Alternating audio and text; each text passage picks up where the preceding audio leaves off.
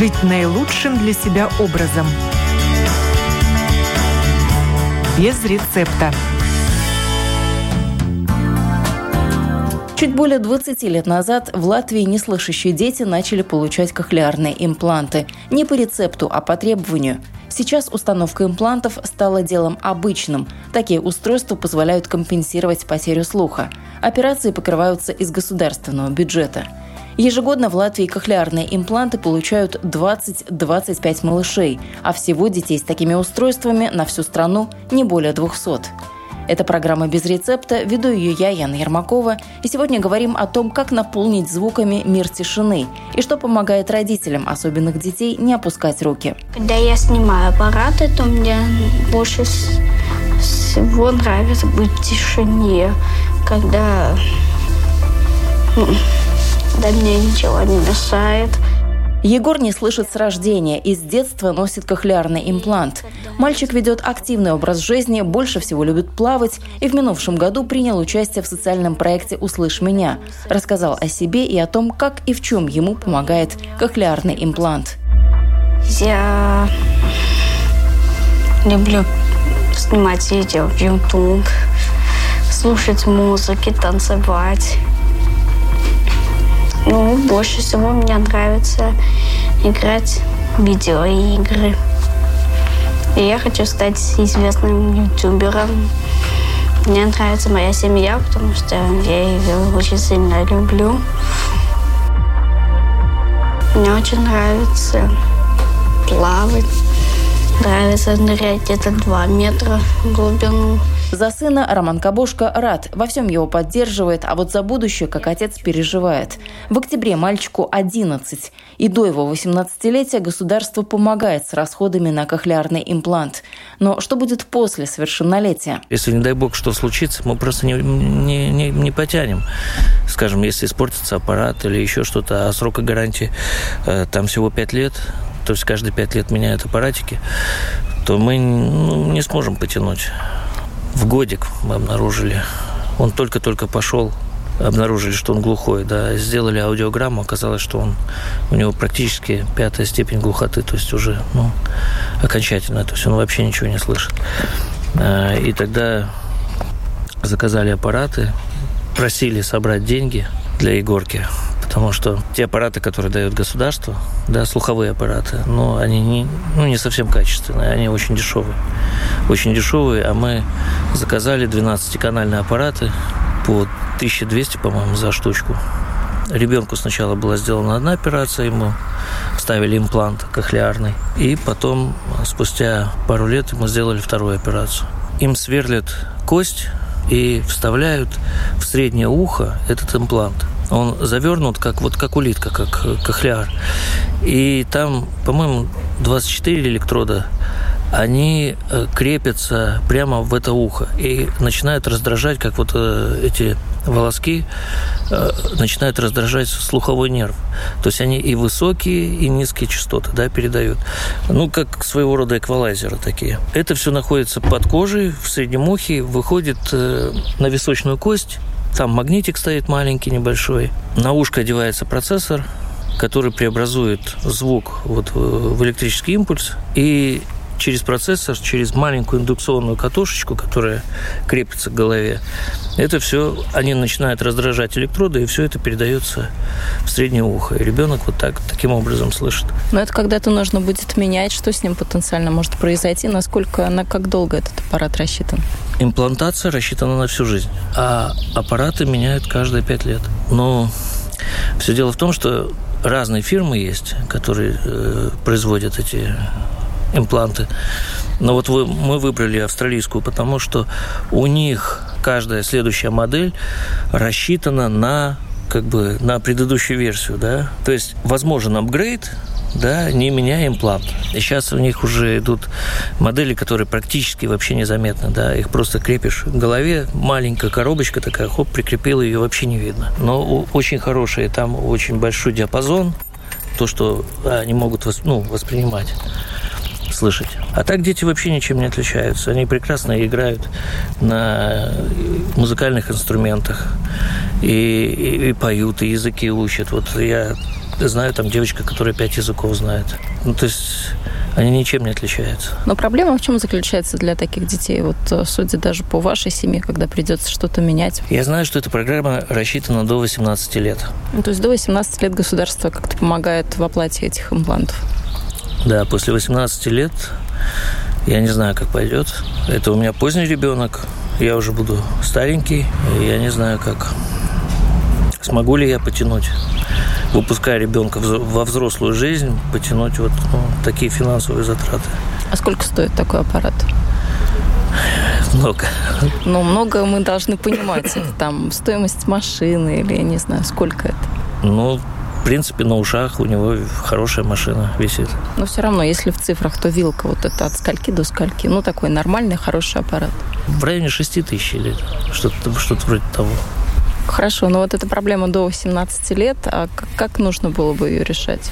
Вот с точки зрения тебя, как родителя, как, как нужно было бы? Ну, во-первых, кохлеарников не так много, ну, в Латвии. Они есть, но их не так много. Ну, наверное, как-то в процентном соотношении разделить. Часть оплачивают родители, часть государства. Это был бы ну, хороший вариант. То есть после восемнадцати лет уже? Ну да, да, да. На самом деле, когда родители узнают, что их ребенок глухой, для них это шок. Мы тоже же, я вот своей жене говорил, я, понимаешь, мне кажется, что он глухой. Она говорит, да ну брось ты, что реагирует на все. А он реагировал на, там, на вибрацию паркета, там, еще на что-то. И когда моя жена, когда врач начала говорить, что действительно у вас ребенок полностью глухой, и начала объяснять, что это ну, ничего страшного, это со всеми бывает. Она говорит, я, я ничего не слышала, у нее звон в ушах стоял, понимаешь? Для родителей это шок, это все надо перестраивать, всю, всю нашу жизнь, да, это постоянно надо заниматься с ребенком, чтобы он не отставал в развитии, в речи, во всем. А как вы свою жизнь перестроили? Что поменялось? Понятно, что все поменялось, но... Ну, я, я как добытчик. Ну, с рождением, да, я больше стал заниматься работой уже. Ну, то есть я постоянно добываю деньги. А жена начала очень много времени уделять ребенку. Очень много. То есть э, она постоянно ему что-то рассказывала. Учили слова, учили звуки, учили стихотворения, учились читать и писать. У меня, э, когда пошел в школу, он уже читал не по слогам, а реально читал. То есть вот благодаря жене только то, что она с ним вот с утра до вечера она с ним занимается, занимается, занимается, занимается, заставляет его что-то читать, пересказывать. Если Егор что-то посмотрит, какой-нибудь фильм, она потом заставляет его пересказать этот фильм. Да, и пересказать, потому что у этих детей есть небольшая проблема, они съедают окончания, и они вот что-то вспомнили, они говорят, а помнишь этот фильм? И все. Да, там дядя сделал то-то. И мы заставляем ему говорить, а давай сделаем так, а помнишь этот фильм? Я не помню, как он назывался, но там было несколько героев. То есть развернутый какой-то ответ. Да. Развернутые ответы, потому что они говорят коротко, да, и вот постоянно вот сейчас мы работаем над этим, чтобы мелкий говорил более развернуто, чтобы у него более лучшая речь была. А психологически, насколько это трудно? О-ох. Этот звук лучше передает всю вообще вот проблему. Ну, ну, я не знаю, как я не знаю, как с обычными детьми. У нас такой ребенок, да? Я не знаю, вот как. Ну, с утра бывает, э, ему говоришь что-то, а он сидит и не слышит, да? Пока ты не замечаешь, что он аппараты не надел, да? Просишь его одеть аппарат, он такой мотает головой, типа, нет, я хочу в тишине посидеть. Но вам пришлось выучить язык жестов? Нет, нет, мы отказались от этого. И отказались намеренно, потому что э, дети идут по меньшему сопротивлению. Э, когда ставят аппарат, они слышат совсем другие звуки. Там кто-то говорил, что это похоже на скрип целлофана, там еще что-то. То есть э, они слышат совсем не так. И мозг должен привыкнуть. То есть их надо заново учить слушать. Да, они должны слышать, научиться слушать и научиться понимать. И если им дать язык жестов, то они идут по наименьшему сопротивлению и начинают изучать этот язык жестов, да.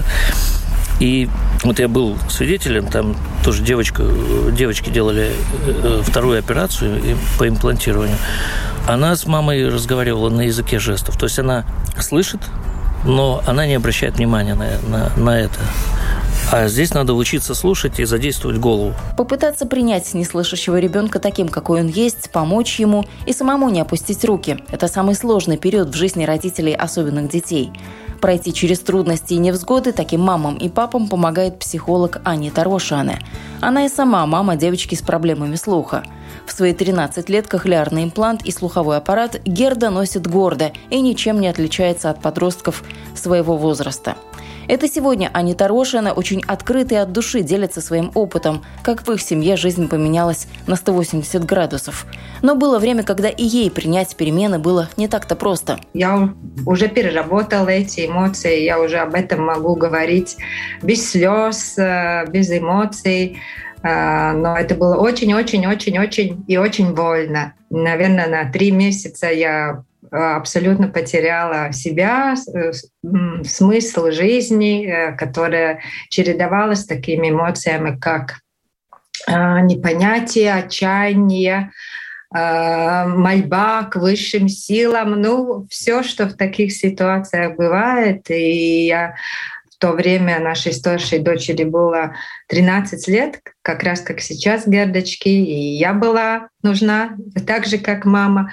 Муж выдержал, наверное, сейчас я больше это оцениваю, вот это моё такое впадение в глубокую яму, но я из нее выкарабкалась довольно быстро. Это было три месяца. Я работала с собой, профессиональные консультации брала, несмотря что моя профессия психолог, мне тоже жизненные ситуации э, отставляют на меня такое же влияние, как на любого другого человека.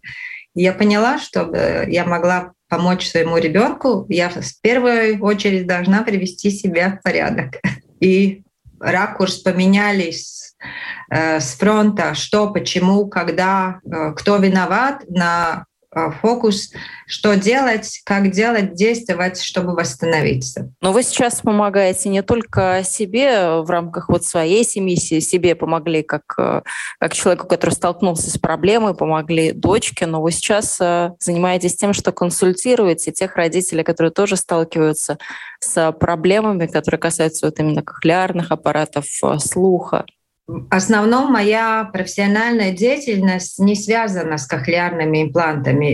Изначально так не было, и я профессиональный сертифицированный психолог, и работаю в своей частной практике и в госу- серьезном государственном учреждении, но общество «Модуль» — это такая моя социальная миссия, которую я с поддержкой других людей делаем, ну, добрые дела, если можно их так назвать, чтобы помочь, может быть, с примером, с поддержкой детей и их родителей. Ну, ну вот, и э, работаю с ними как профессионал, не как мама, но тогда уже как профессионал, потому что, к сожалению, или слава богу, трудно сказать, но этот личный опыт очень болезненный, помогает э, понять все эмоции, все ситуации, с которыми э, человек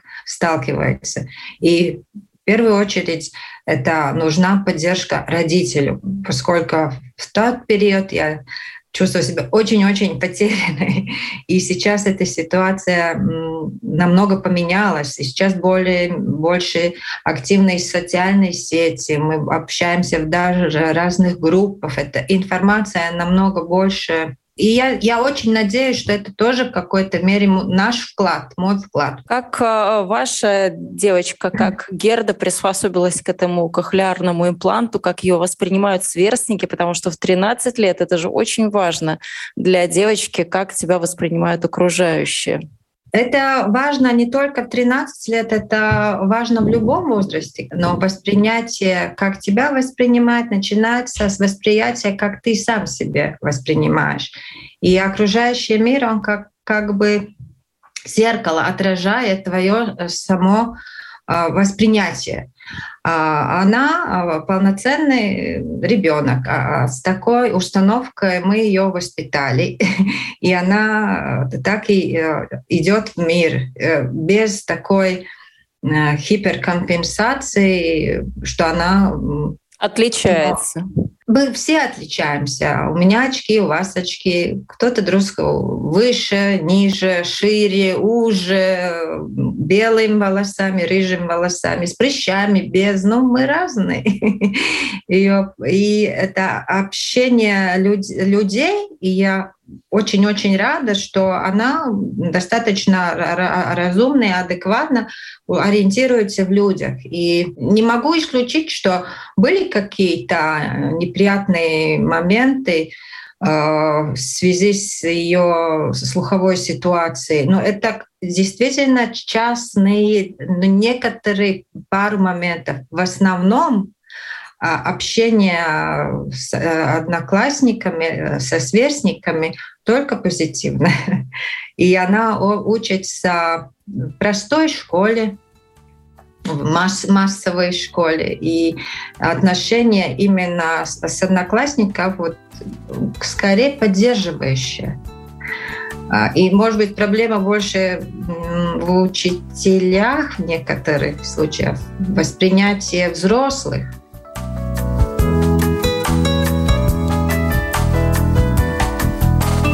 В прошлом году мы отметили двадцать лет, как был установлен первый имплант кохлеарный ребенку. Как у нас решается эта проблема? Вот вы человек, который э, с ней столкнулся. Насколько вы видите поддержку государства, поддержку каких-то организаций? Сразу хотела бы угладить такой диссонанс. Страна маленькая, у нас все плохо, ничего никто не помогает. Я категорически, как личность и как человек, против такого настроя. До восемнадцати лет операция и импланты оплачиваются. И наша история была как раз такая. Не знали, как и что это происходит. Мы уже с мужем решили, что продадим квартиру или, или что. У кого двадцать тысяч так. На черный день запасены. Мы деньги откладываем не на черный день, а на белый день. Ну, лук. И в данной ситуации эти слуховые аппараты и импланты и рехабилитация оплачиваются. Другой вопрос. Техническая поддержка, она будет нужна нашим детям всю жизнь. Так что до восемнадцати лет вопрос решен. А что будет дальше, его кому-то надо решать. Ну, вы затронули слово «государство». Но что же государство? Государство — это вы, мы, это не только саймовая министру кабинета, это все жители. И эти дети тоже жители государства. В принципе, в идеальном варианте эта поддержка технологическая помогла бы избежать в дальнейшем такой социальной группы, которая ориентируется на пособие. Я вижу этих детей, тех, которые способны сами себе заработать, себя содержать не как э, проситель, а как э, налогоплательщик, который делает свой вклад э, в государстве. А не боялись вы, когда предстояла операция дочери? Вот это все-таки очень такая тонкая процедура, это слух, это очень важно. Это фактически нужно в мозг человеку залезть, что-то там настроить, сделать, и чтобы все работало. Ну, видите, Яна, вы задаете вопрос, не боялись ли вы? И какой вы ответ ждете? Бо... Да, боялась или нет, не боялась? С какими чувствами вы подходили к этой операции? Как вы для себя вот этот вот настрой внутренний, что настрой это нужно и что будет хорошо? Только абсолютно вот именно как вы его проговорили, да? Потому что внутренний настрой — это девяносто девять процентов выход, ну, результат зависит. Да? Доверие науке, доверие людям, доверие, не знаю, кто кому верит. Да. И бесконечная уверенность в том, что с моим ребенком все будет хорошо. И никаких других вариантов я в своей голове даже не допускала. Это, в принципе, такая философия жизненная, наверное, моя. Не знаю, она подходит всем, наверное, нет, и не должна подходить.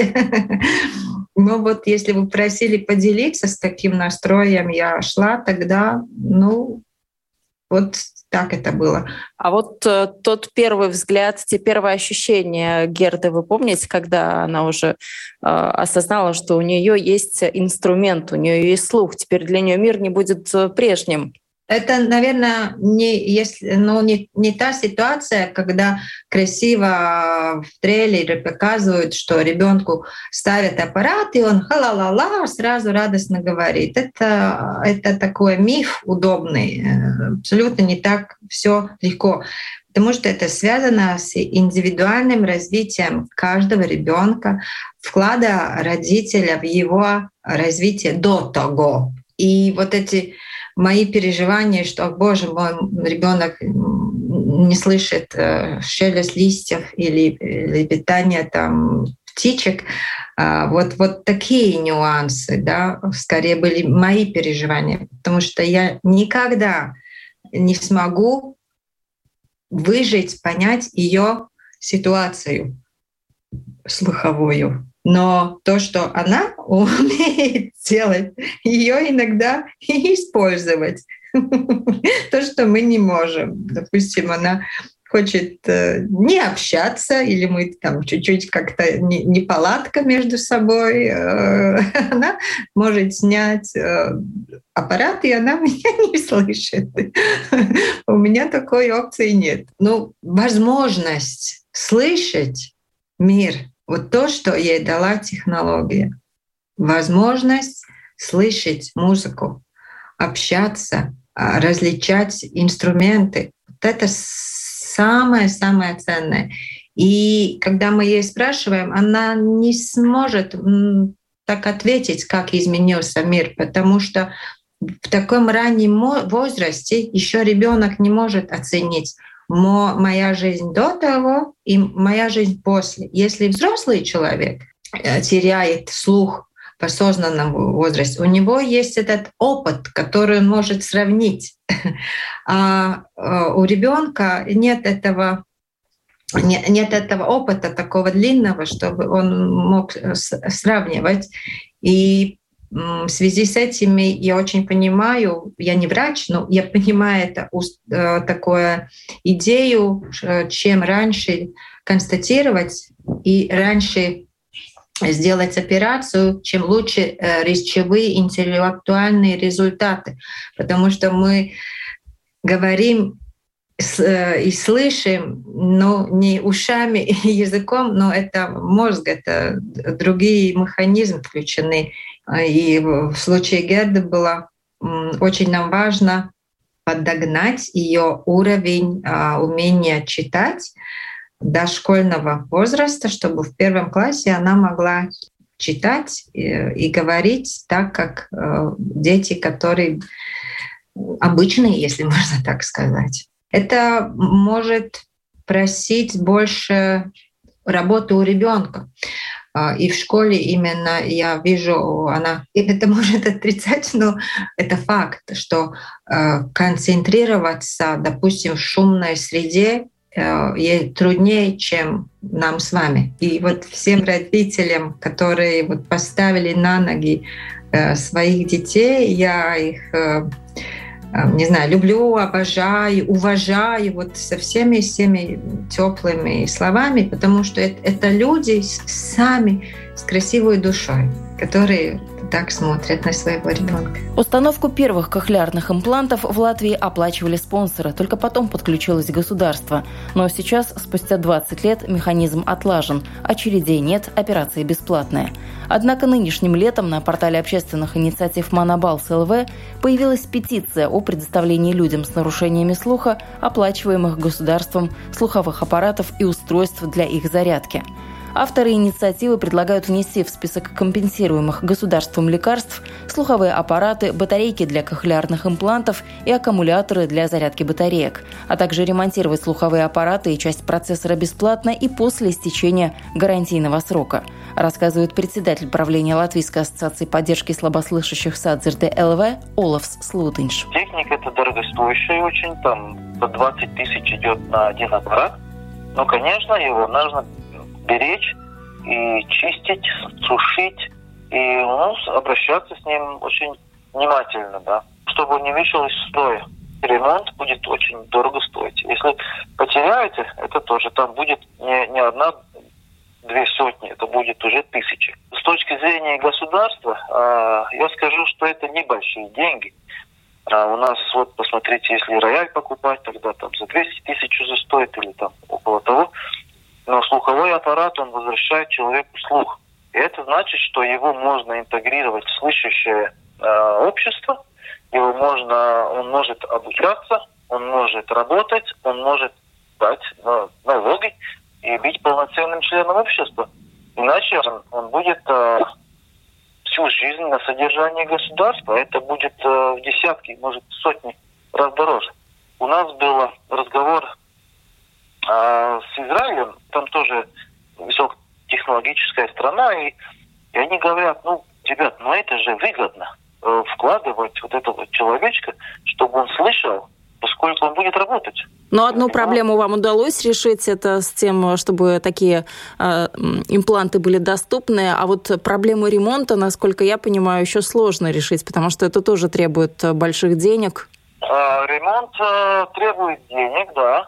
Там несколько цен, да. Первая цена это шестьсот, если аппарат сломался после э, гарантийного ремонта. А если потерять, у нас был случай, там девушка стояла возле водопада Румбы, аппаратик упал в воду, и все пропало, и стоимость вот такого аппарата там пять тысяч назвали. Ну, там вызвали подводников, три дня искали, наконец-то нашли за тридцать метров, где-то место, где упал. Но это тоже опять чудо, да. И ремонт стоит денег. И ну, обращение тоже надо э, иметь соответствующее, чтобы он не ломался и не случилось. Да? Ну, не все семьи, наверное, это все соблюдают. Ну и плюс ребенок сам. Он же м, существо подвижное. Он бежит куда-то, что-то делает. Да? И тоже не можете его удержать. Поэтому, да, у нас есть такая инициатива, что без этого слухового аппарата, без э, батареек человек не слышит просто. Да? И мы хотели бы приравнить, что это лекарство, без которых ну, просто жить нельзя, да. Ну, то есть это было бы, ну, такое, условно говоря, как компенсируемое государством лекарство, да. Батарейки для да. такого импланта. А как часто их нужно менять и насколько их хватает? Батарейки сами э, держат примерно два дня. Э, если там аккумулятор, ну, аккумулятор держит полтора дня. Его опять надо заряжать. Цена аккумулятора под двести евро, но срок гарантии э, два года. Если аккумулятор для устройства, которое компенсирует слух, нужен один, это одна цена вопроса. Если же таких аккумуляторов нужно несколько, то суммы уже совсем другие. Олафс Слутыньш не понаслышке знает, о чем говорит. В его семье подрастают близнецы. Один из мальчиков родился глухим. Аппараты стоят на обоих ушах, и в год содержание устройств обходится от пятисот до тысячи евро. И это только расходы на техническое состояние. А есть еще и косвенные издержки. Это еще э, и не все. Чтобы ребенок разговаривал, его надо обучать. И это логопед. И это, ну, как минимум, надо два раза в неделю, три раза в неделю. Ну, чем чаще, чем лучше. Но логопед тоже стоит. И двадцать пять евро за, за раз. Это тоже никто не оплачивает. Это все на плечи родителей. И это огромная работа. Но куда деться, если мы хотим, чтобы он разговаривал и был включен в общество слышащих? Ну, вы рассказали о сложностях родителя, у кого ребенок с таким вот слуховым имплантом. Да. О приятной стороне расскажите, как вы вспоминаете, может быть, тот первый день, когда он надел вот эти аппараты, когда он услышал, когда вы, ну, по его взгляду поняли, что что-то поменялось? Значит, ну, у нас сначала был слуховой аппаратик. Но прогресса не было.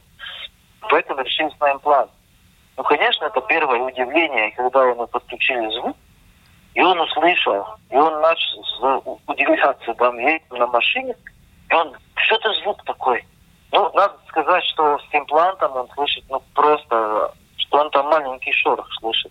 Ну, и плюс еще, он сейчас у нас такой товарищ, который может подключить прямо телефон, вот на ушко. Ему, ему не надо ничего прикладывать к голове или какие-то наушники делать или что-то. Он прямо с телефона вот этот наушник подключает. Ну вот со скрипкой и так получается, что пока человек маленький растет, вот сначала у ребенка маленькая скрипка, потом вырастает чуть-чуть побольше, еще побольше, уже дорастает до взрослой скрипки. Как с такими слуховыми имплантами? Там тоже что-то меняется или нет? Как поставили, так он и стоит. Там внутренняя часть, которая вставлена, она стоит, она не, не меняется, годами она остается. А наружная часть у нас для детей меняли раз в пять лет. Но сейчас уже прошло двадцать лет, когда с первых имплантов, и сейчас будет вопрос, что дальше. Для взрослого человека э, имплант снаружи будет стоить от пяти до семи тысяч на один аппарат. Но не каждая семья может это себе позволить. Но сейчас у нас все благополучно работает, и будем надеяться, что он будет работать. Как вы узнали, что у вашего ребенка проблемы со слухом? Насколько это изменило жизнь вашей семьи? Это отдельная история, да. Вообще-то э, существует скрининг новорожденный, но не всегда он бывает качественным. Все-таки и идут и проколы, когда они э, врачи как-то не определяют, что он не слышит. Ну вот, и скорее всего это наш тоже случай, но мы из того обращать внимание, когда он на звук как бы не реагирует, да. Поэтому мы очень сомневались, вплоть до полтора года, наверное. Слышит, не слышит, ну непонятно. Но есть, которые не замечают, родители, которые не обращают это внимание. И я бы советовал, что это обязательно. Если у вас маленький ребеночек, вот смотрите, чтобы он действительно слышал, да. Чем позднее вы проморгаете, будет его сложнее развить. Ну а что вам Поэтому... пришлось в своей жизни поменять? Вот у вас такой особенный ребеночек. Один хорошенький, все с ним в порядке, а другой вот такой с особенностями. Как вашу жизнь это поменяло? Ну, конечно, первый это шаг, и не знаешь, куда делать, потому что у нас до этого мы не встречались ни с какими э, слабослышащими, ни, ни вообще ничего. Ну и что делать дальше, да? Это вот это, вот это основной вопрос, да. И потом мы взяли и тоже отправили его в обычный садик, там где все разговаривают. Ну, разговаривать он любит, музыку любит, да, он такой у нас. Если бы мы, э, ну, как бы поняли раньше это, когда у нас было, думаю, что результат просто прекрасный был. Сейчас придется работать. Что и делаем. Олафсу Слутыньшу и другим родителям непросто, но психолог Анита Рошане говорит, отчаиваться не стоит. Важно верить в ребенка, поддерживать его, но при этом и о себе тоже не забывать.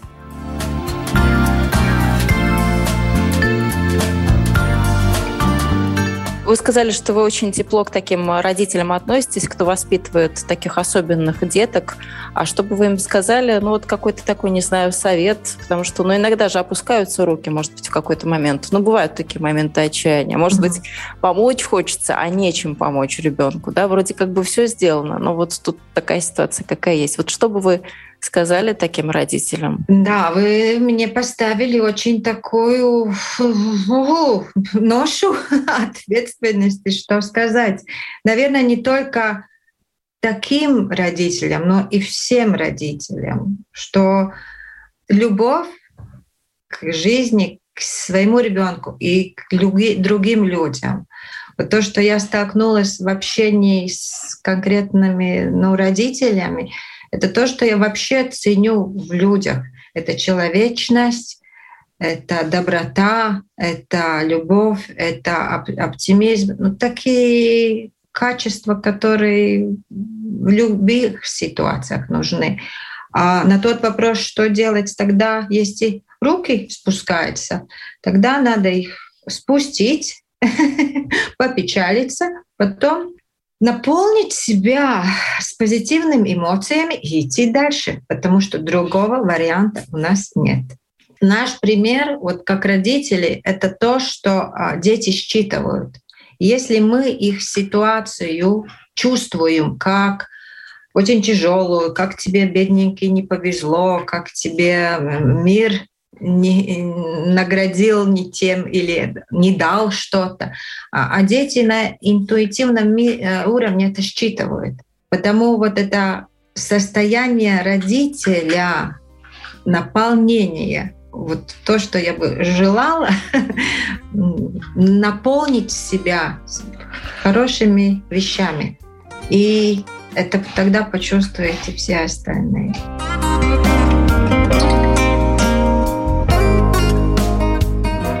Только присоединиться остается к этим советам. Это ли не рецепт на все случаи жизни? Программа «Без рецепта» была в эфире Латвийского радио четыре. Этот выпуск подготовила я, Яна Ермакова.